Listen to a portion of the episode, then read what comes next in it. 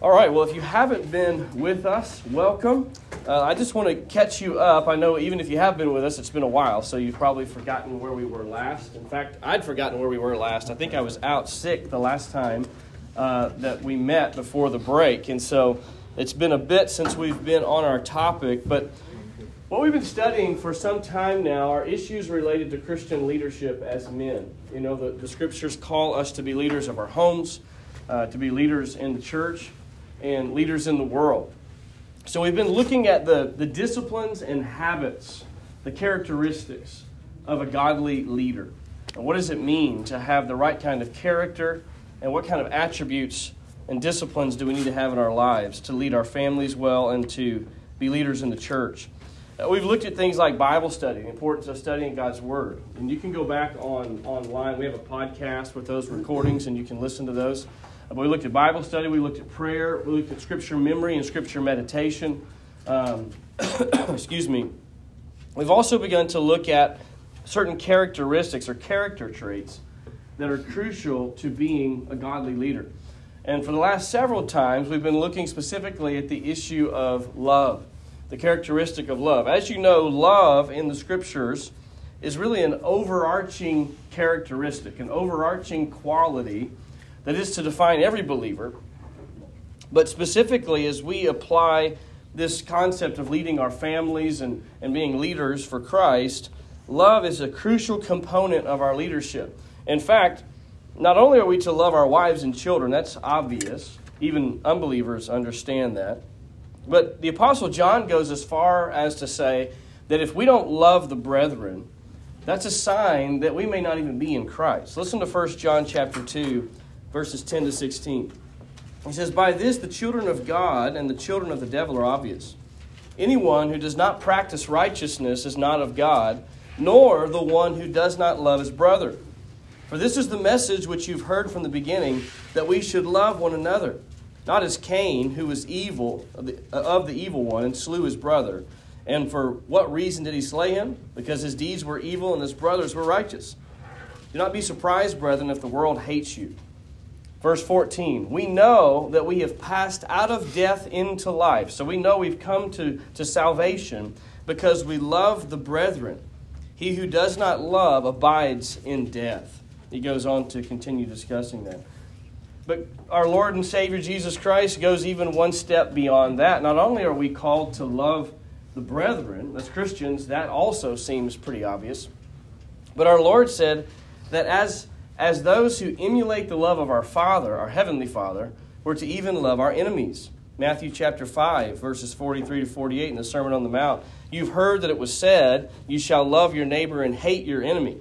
But I say to you, love your enemies and pray for those who persecute you, so that you may be sons of your Father who is in heaven.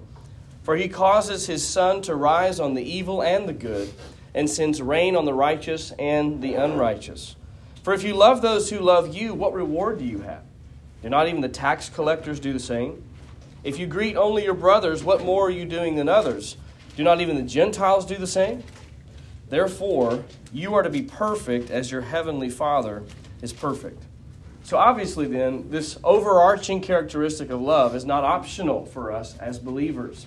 And certainly, it's not optional for us in our leadership. It is to, to color the way that we treat other people, the way that we think about other people, and the way that we lead. But of course, to cultivate genuine biblical love, it demands that we know what that is. How do we define what love is? And so this brings us back to the topic we left off with last time. We're walking through 1 Corinthians chapter 13, and we're looking at the attributes of love that the Apostle Paul describes there one at a time, and applying each of those attributes to our own leadership in the different walks of life that God has given to us. 1 Corinthians 13, of course, is fa- so famous. It's called the love chapter. It's probably the most famous passage on love in all of Scripture. But real quickly, before we dive into the text, let me just give you the context again of the book of 1 Corinthians. 1 Corinthians is really a book of correction. The, the theme is correction and condemnation. If you remember, the church in Corinth was a church that was a mess. Uh, there were divisions in the church. there was, there was sexual immorality of a flagrant nature in the church that had not been addressed. Church discipline had not yet been practiced. And, and Paul, time and time again, corrects these believers uh, on several different matters. But one of those, leading into the context of chapter 13, is the misuse of spiritual gifts. Uh, 1 Corinthians chapter 13 deals with the fact that even if you have the greatest of spiritual gifts, and the, the Corinthians were, were mesmerized particularly with the miraculous gifts. And so he says, you know what? Let's just step back and say, even if you have the greatest of miraculous gifts, but you fail to have the characteristic of love, then it's worthless. It means nothing. It's a reminder that our greatest gifts are of no value to others if they're not practiced with biblical love. With that in mind, it's a short chapter, so I just want to read the entire chapter, 1 Corinthians chapter 13. We're focusing specifically on verses 4 to 7, but let's read the entire chapter for the sake of context. Paul writes If I speak with the tongues of men and of angels, but do not have love, I've become a noisy gong or a clanging cymbal. If I have the gift of prophecy and know all mysteries and all knowledge, and if I have all faith so as to remove mountains, but do not have love, I'm nothing. And if I give all my possessions to feed the poor, if I surrender my body to be burned, but do not have love, it profits me nothing. Love is patient, love is kind, and is not jealous. Love does not brag and is not arrogant, does not act unbecomingly, it does not seek its own, is not provoked does not take into account a wrong suffered, does not rejoice in unrighteousness, but rejoices with the truth, bears all things, believes all things, hopes all things, endures all things. Love never fails. But if there are gifts of prophecy, they will be done away. If there are tongues, they will cease. If there's knowledge, it will be done away. For we know in part and we prophesy in part, but when the perfect comes, the partial will be done away. When I was a child, I used to speak like a child, think like a child, reason like a child. When I became a man, I did away with childish things. For now we see in a mirror dimly, but then face to face. Now I know in part, but then I will know fully, just as I also have been fully known. But now faith, hope, love abide these three. But the greatest of these is love. Now, last time we began to look at these 16 descriptions of love that Paul gives here in 1 Corinthians 13.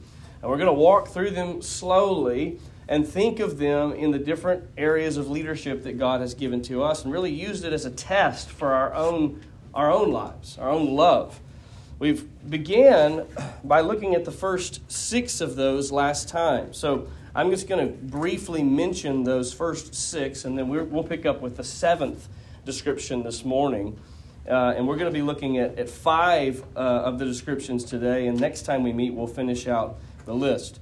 But again, I want this to be interactive. I'll have a couple of times where I'm asking you questions that I want you to respond to that we'll discuss together. But if you have a question, um, please raise your hand. Don't, don't feel like you can't interrupt me and because I want us to talk about these things. And at the end, I'm hoping to finish with some time left uh, in the hour for you to spend some time at your tables discussing and praying through these things uh, together. So that's the plan for this morning.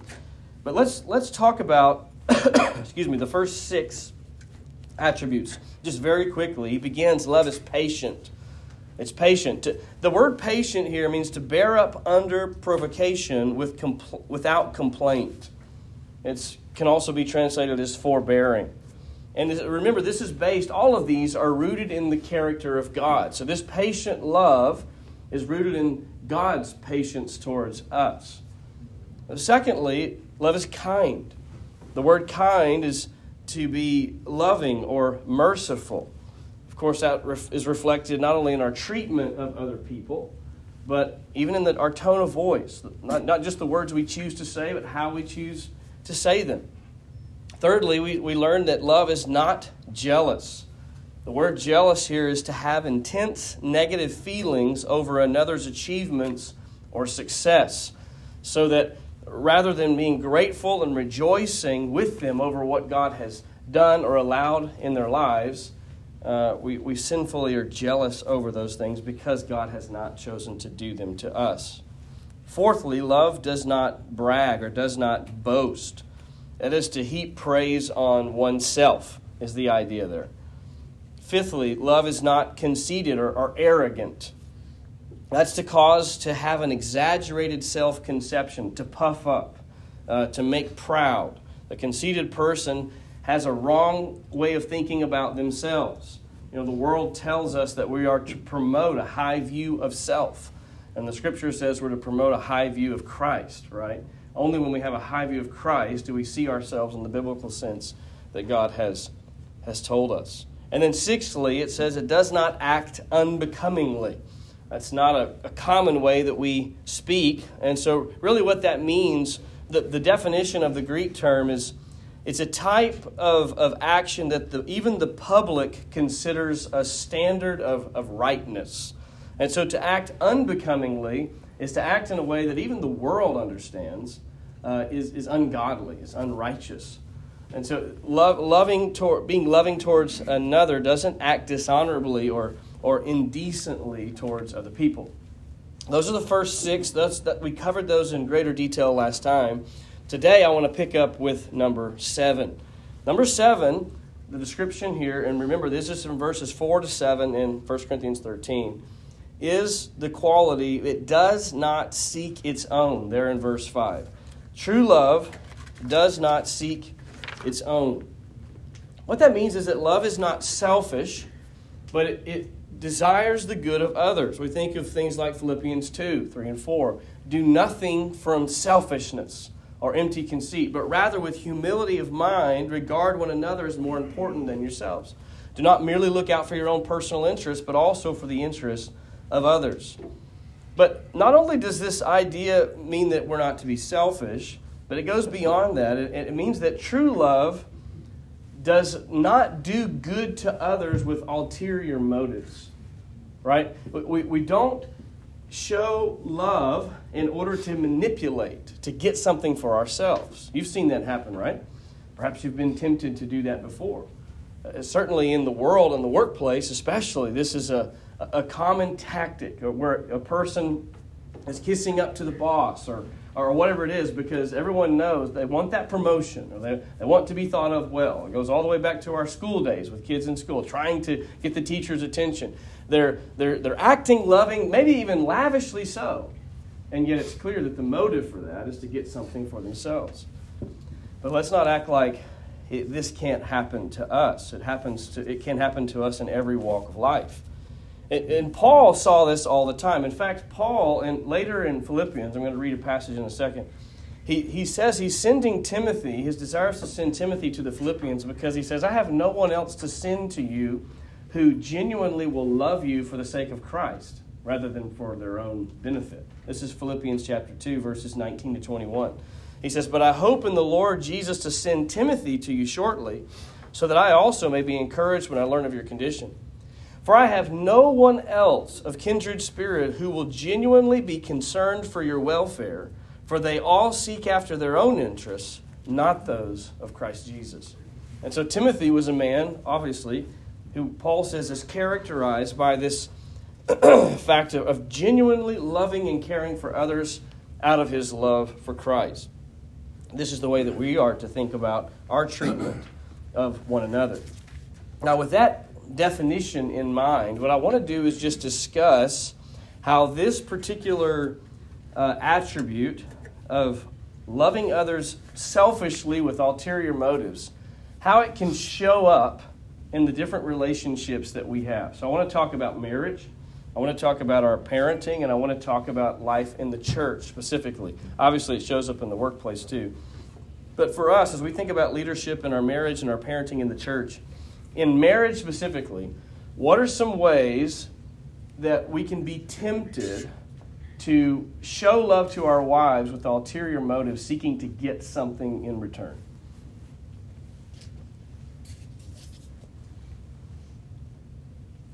I think a silly one that comes out with us is like me asking my wife if she wants a massage Mm-hmm. Because, but I mean, kind of jokingly, she knows it's because I want a massage, right? Right. It's, It's, kind like, of a joke, but it's, it's like, hey, you want some ice cream? you Yeah, want to go yeah. get some ice cream? Or you want to go? Because I'm really wanting to, right? Yeah. But it, in reality, that's I think that applies here. Absolutely. Yeah. Kind of jokingly, but it's still the same. Yeah, it issue. happens all the time in, in those kind of ways. That's good. What else? Thanks for breaking the ice. So I'm gonna do my hobby. Yeah. You know. So show. She'll be, she'll be more willing to say, yeah, go do that. So you do something with her so that for her so that she'll free you up to go do something you want to do. Is that what you're saying? Mm-hmm. just serve her beyond normal day-to-day stuff. Right. Uh, do things, vacuum, clean the windows, whatever you wanna do.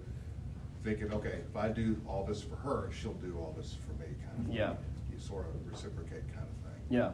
And, uh, but it goes to, you know, it's the ulterior motive, it's the heart that. Right. Should be examined before you start doing that kind of stuff. Even though you wanna serve her, Yeah. and your kids and grandkids and whoever else. Uh, But if you're down deep inside, if you're wanting, well, I want this, so I'm gonna do this to get that. you know, Yeah. That's not, that's Mhm. not a love that we wanna. It's not a genuine Christ-like Yeah. love, right? Obviously, we are to serve our wives sacrificially. You're right. It's just with the right motive. Right. What else? What's another way it comes out in marriage? kind of a scorecard. A scorecard, yeah. So you can say, well, here's my accomplishments, Mm-hmm. and then here's my expectations that we have similar accomplishments on the other side of the ledger. Right. Don't do that.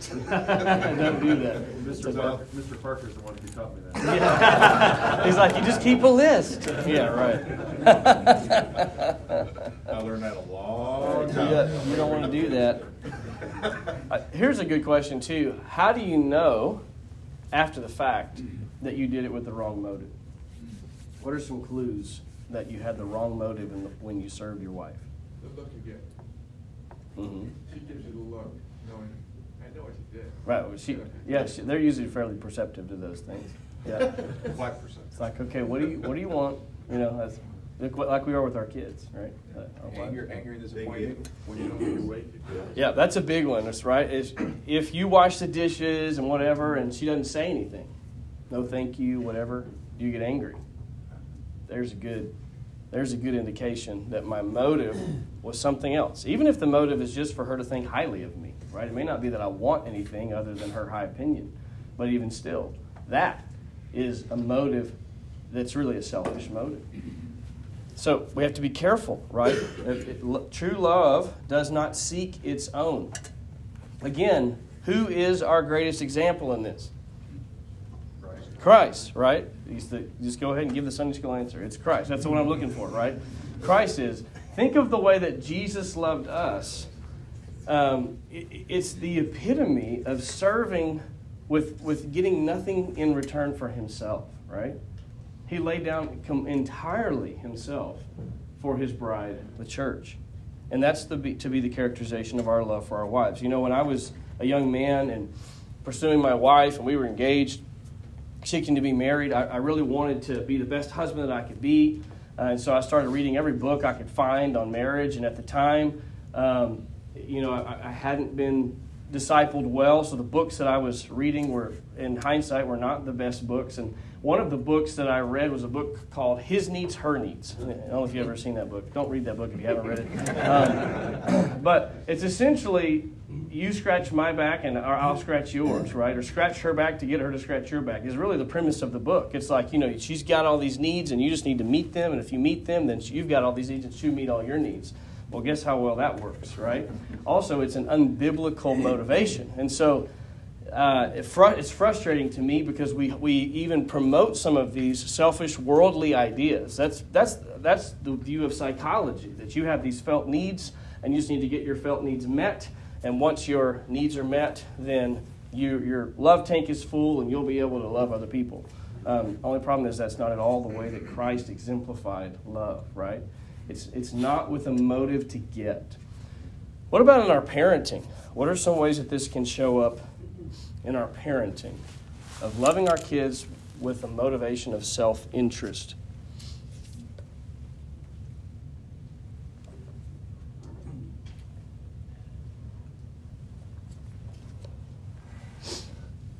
Have those uh, expectations. Yeah. So we love, and it's kind of uh, kind of the saying of like, "How dare you do this to me as your Mhm. It's like, I've loved you, I've done this, I've done that, and now you're gonna respond in this way. Mhm. Instead of realizing that God's the only one that can change their heart and cause them to grow in obedience. Yeah. But you hold your love over them as now they owe, they owe you obedience. Right. Yeah, they owe you a debt. Or taking every act of disobedience as a personal offense instead of realizing it's first an offense against Christ, right? Yeah. What else? Like trying to get the approval of peers around you, like, oh, look at how loving I am to my children. Mm-hmm. Yeah. That's a big one. You ever lost your temper with your kids, either externally or internally? Not because what they were doing was so bad, but because other people were watching and, and they weren't doing what they were supposed to do and other people were seeing it? Dusty, for those of us in the room with adult children, mm-hmm. the, uh, sometimes this is really difficult to bear out because you have to love them uh, enough to allow them to make their own choices Yeah. without getting involved in those choices Mhm. for their life. And when you step in because you feel like you know better than they do, you don't want them to make that mistake. And that's, that's really self-serving because Mhm. Some, most of the mistakes that I made is how I learned, not to make those mistakes, Yeah. choices.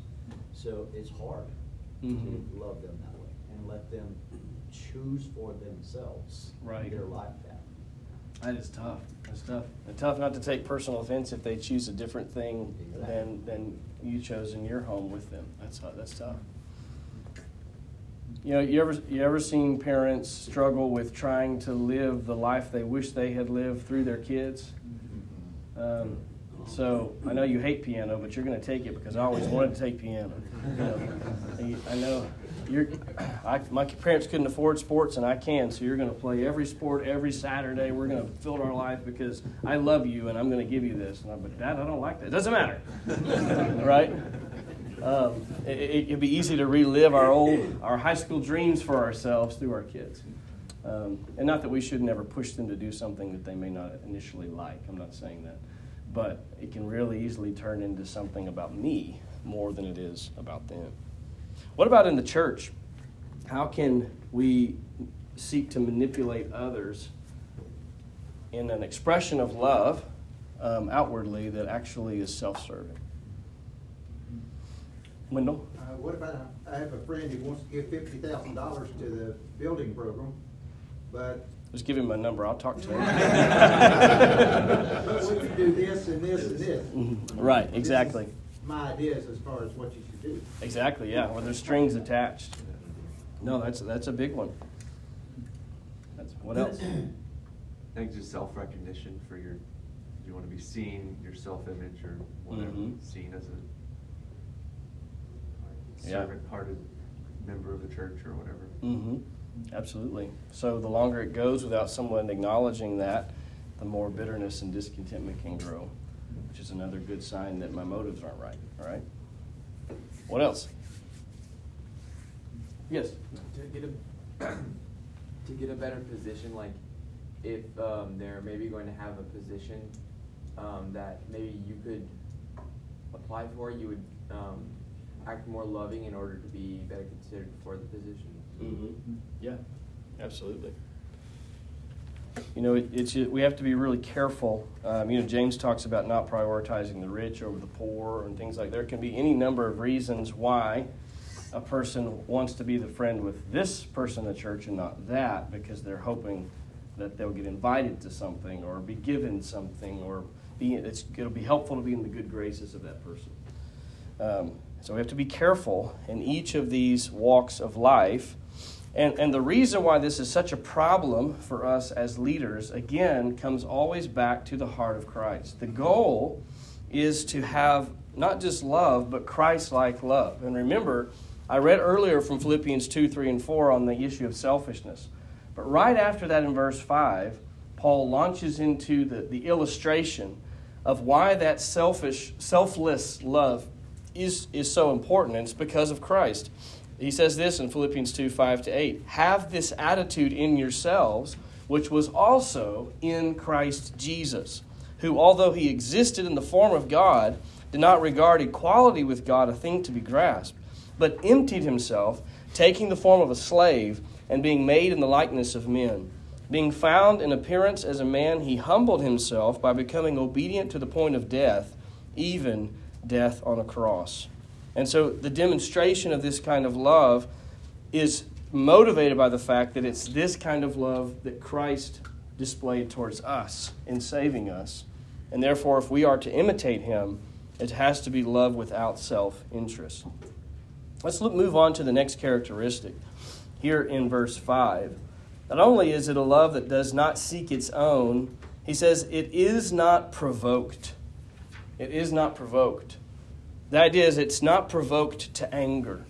The, the word itself is, is a verb that means to spur or to stir up anger, or passively, as it is here, it is to allow yourself to be provoked to anger by others.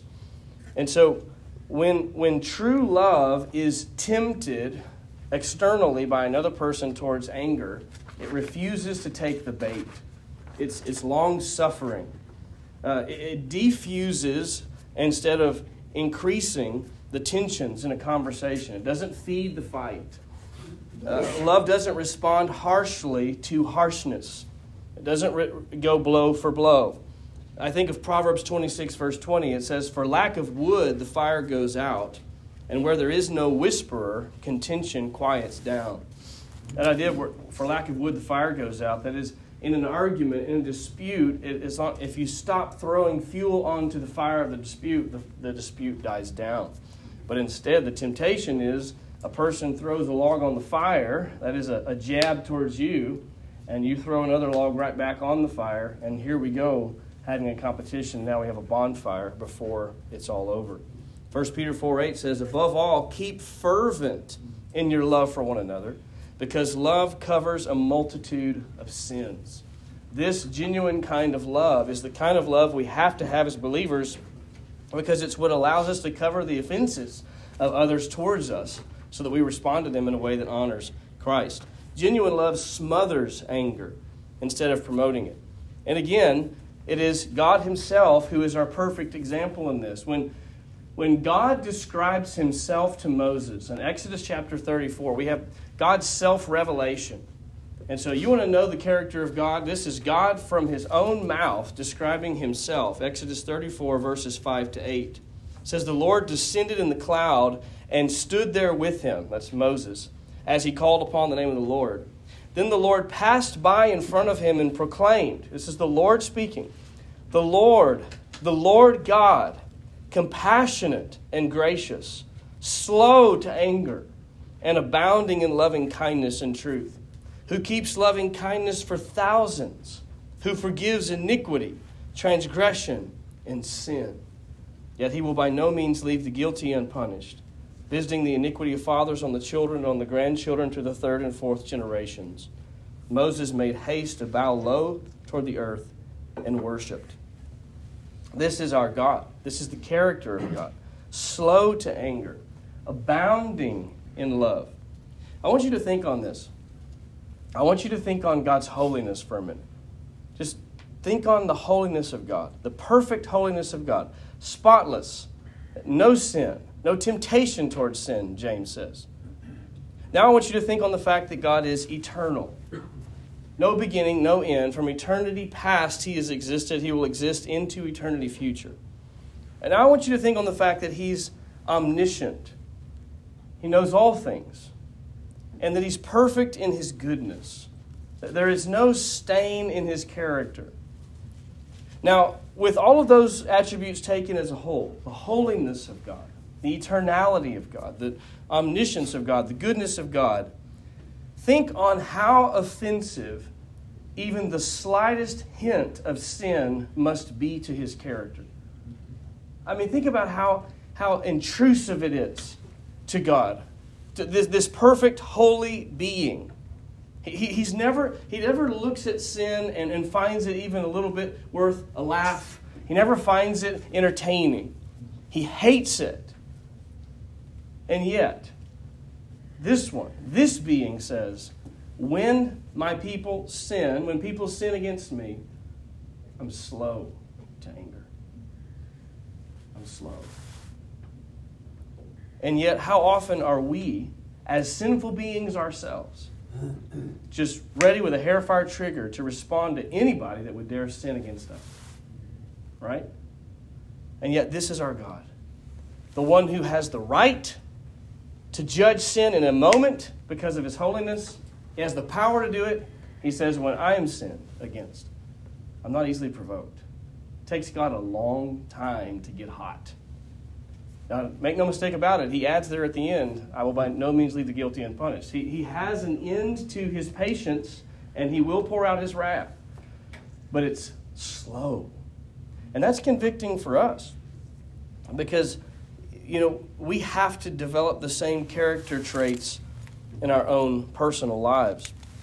So let's talk about that for a minute. How do we develop this character trait of responding by being slow to anger? I won't have you raise your hands, but I would assume if I did that all of us either have at some point in our life or currently deal with a, a quick trigger.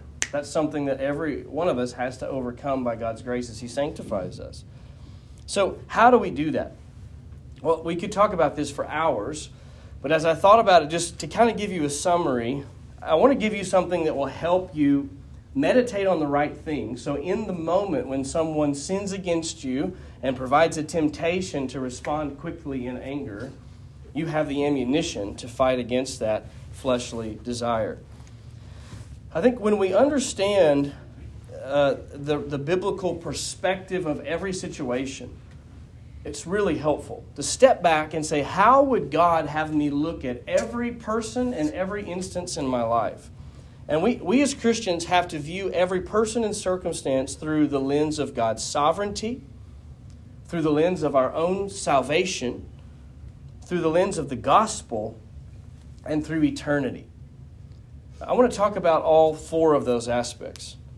I want to talk about God's sovereignty over all things. How does meditating on God being sovereign over every instance of your life help you be slow to anger when people sin against you? Let's talk about that. How does that concept of the sovereignty of God help us be slow to anger? well, God knows what we don't know. Mm-hmm. That's, Yeah. you know, His sovereignty is perfect knowledge. Yeah. And we don't. So person we're responding to, we don't know why they're acting that way. We don't know the source of their actions or words or whatever it is that would trigger our response. Mm-hmm. And knowing that through the sovereignty of God should breed patience in us with that person. Mm-hmm. We don't know what's going on here. Right. Yeah, absolutely. There are there is a, a purpose that God has in his sovereignty. And there are also a lot of times when a person is acting a certain way, it's it's it's revealing on outwardly heart issues that they're struggling with. Um, and so we, we, it helps us to slow down. What else? How else does the sovereignty of God help us be slow to anger? We can trust that he's gonna use this interaction for our benefit. Mm-hmm. Absolutely. He has good sovereign intentions and plans for that circumstance or interaction. What else? Our circumstances are not an accident. Mm-hmm. God has placed that places there for a purpose Mm-hmm. to really place us in situations where it's heated and it reveals what's in our heart. Yeah. And that type of person interacts with us in such a way that provokes us to anger. Mm. Absolutely. You think about, I think it's important for us to test ourselves. I think for, I know most of you fairly well in the room, and I, I know you would affirm that God is in fact sovereign over all things. At least theologically, you would say you believe that. But let's take that to its logical conclusion. That means if God is truly sovereign over all things, that even the slightest moments of disruption, quote unquote, to our day and plans are part of His sovereign plan for us. And so a lot of people they justify their, their short fuse because they've legitimately been sinned against in some way.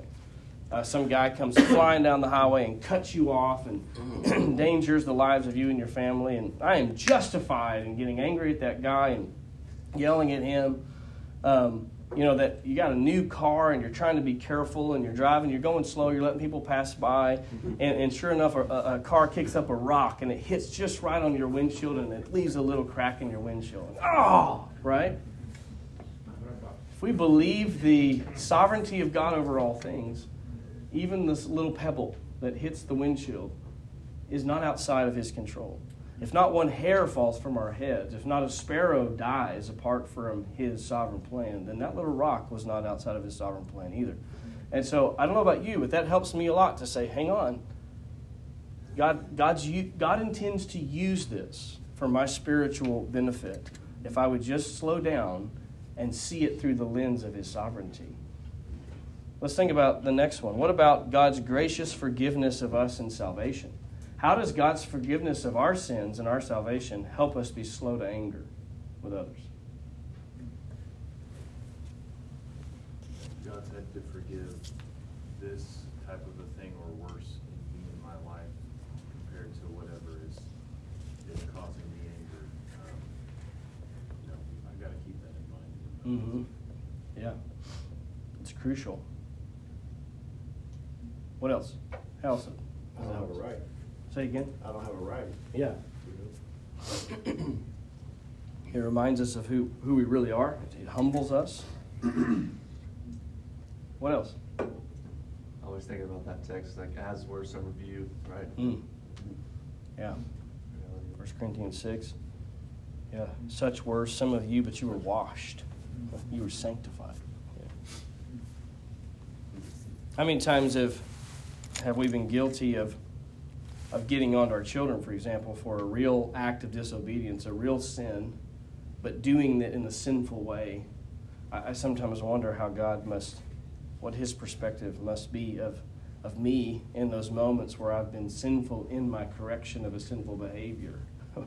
where I'm committing sometimes the same type of sin towards my child. Why would you speak to your brother that way? You know, it's like, why would you speak to me this way, right?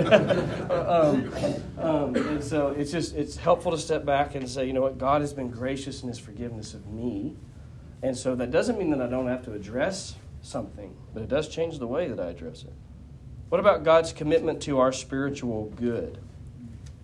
Romans 8 28 is a verse we quote often that God works all things together for good for those who love Him and are called according to His purpose. But how does that, and we talked a little bit about this with God's sovereignty, but how does that fact that God is not only in perfect control, but He has a good intention and plan for everything He controls, how, how does that affect our perspective and cause us to be slow to anger? Maybe to not get offended so quick. Yeah. Was an offense against me. Mm-hmm. Yeah. Say, wait, the Lord wants to use this. Uh, the, the issue is we have to understand what spiritual good is. God cares much more about your sanctification than your promotion at work. He cares much more about your sanctification than keeping a clean car. You, you know, all of these things. He cares more about your spiritual sanctification than your physical health. And so when when we have these trials come into our lives, we say, people say, "Why, God?" Well, we don't always know all the whys, but I can guarantee you this: one of the whys is the fact that He intends to use this to make you more like Christ, and that that's helpful. Speaking about the car thing, a quick example. You know, my brother comes with us, visit me, wants to drive my car, he's all excited about, it, wants to go fast, and I drop, drop him at the airport to go somewhere, and he's gonna have to what we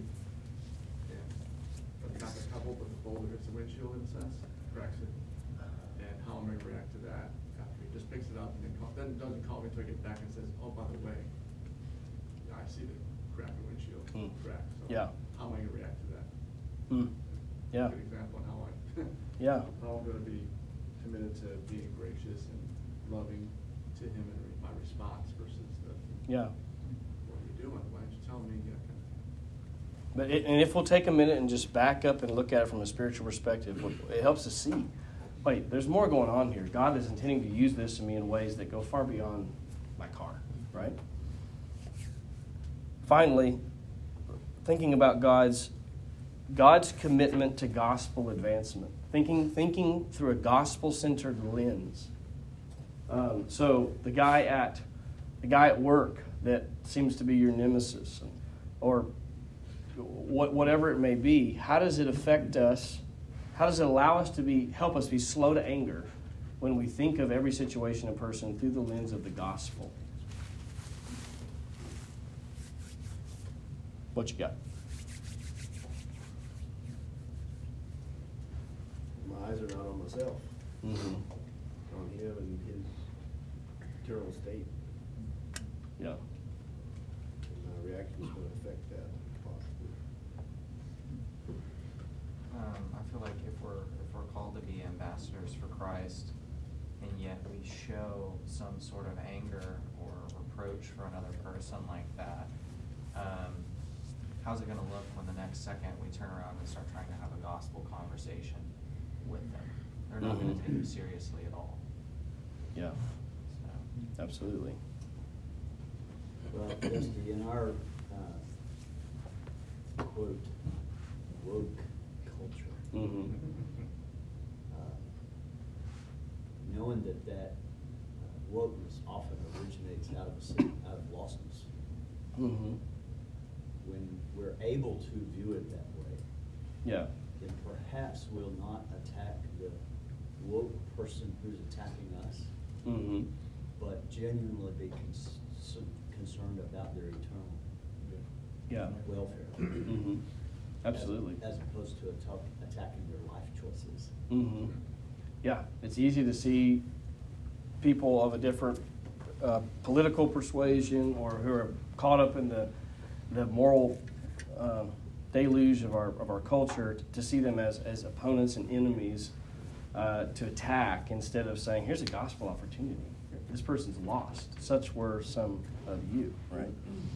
I, I just think thinking on those four things: the sovereignty of God over all things, His gracious forgiveness of you in Christ, God's commitment to your spiritual good, and God's commitment to the advancement of the gospel. If you can think on any one of those four or all four as a regular part of your day, it helps you just stop and take a moment before you respond in anger to say, wait a minute, there's more going on here of spiritual, eternal value than just me and this person, right? And you'll share the gospel more. You'll be slower to, to anger. You will grow in sanctification because you'll take that opportunity to evaluate yourself and slow down and follow Christ. It will pay great benefits. But these are the things that we must do if we are to honor Christ and to exemplify the love of Christ in the different relationships that He's given to us. So here's what I want to do. Um, we just got a few more minutes. I want to take, I'm going to pause here. We're going to pick up with doesn't keep a record of wrongs next time. But I want you just at your at your table um, with the men that are there to take a moment and honestly confess to each other if there are uh, of these areas that we've discussed. Say, hey, pray for me particularly in this way or with this relationship. I have a real hard time with this particular person being slow to anger or being selfless in my love towards them. Express that. Can pray together. Uh, the Lord would strengthen us in that and then uh, we'll stay and you can fellowship, drink some coffee. We need to uh, be out of here by 7:30, just because there's another business that uses the other half of the building, and they'll start arriving uh, a little bit after that. So we want to free up the parking lot. But stay and, and hang out if, you, you're able till 7:30 and fellowship. But uh, go ahead and break into small groups, talk and pray, and then we'll fellowship.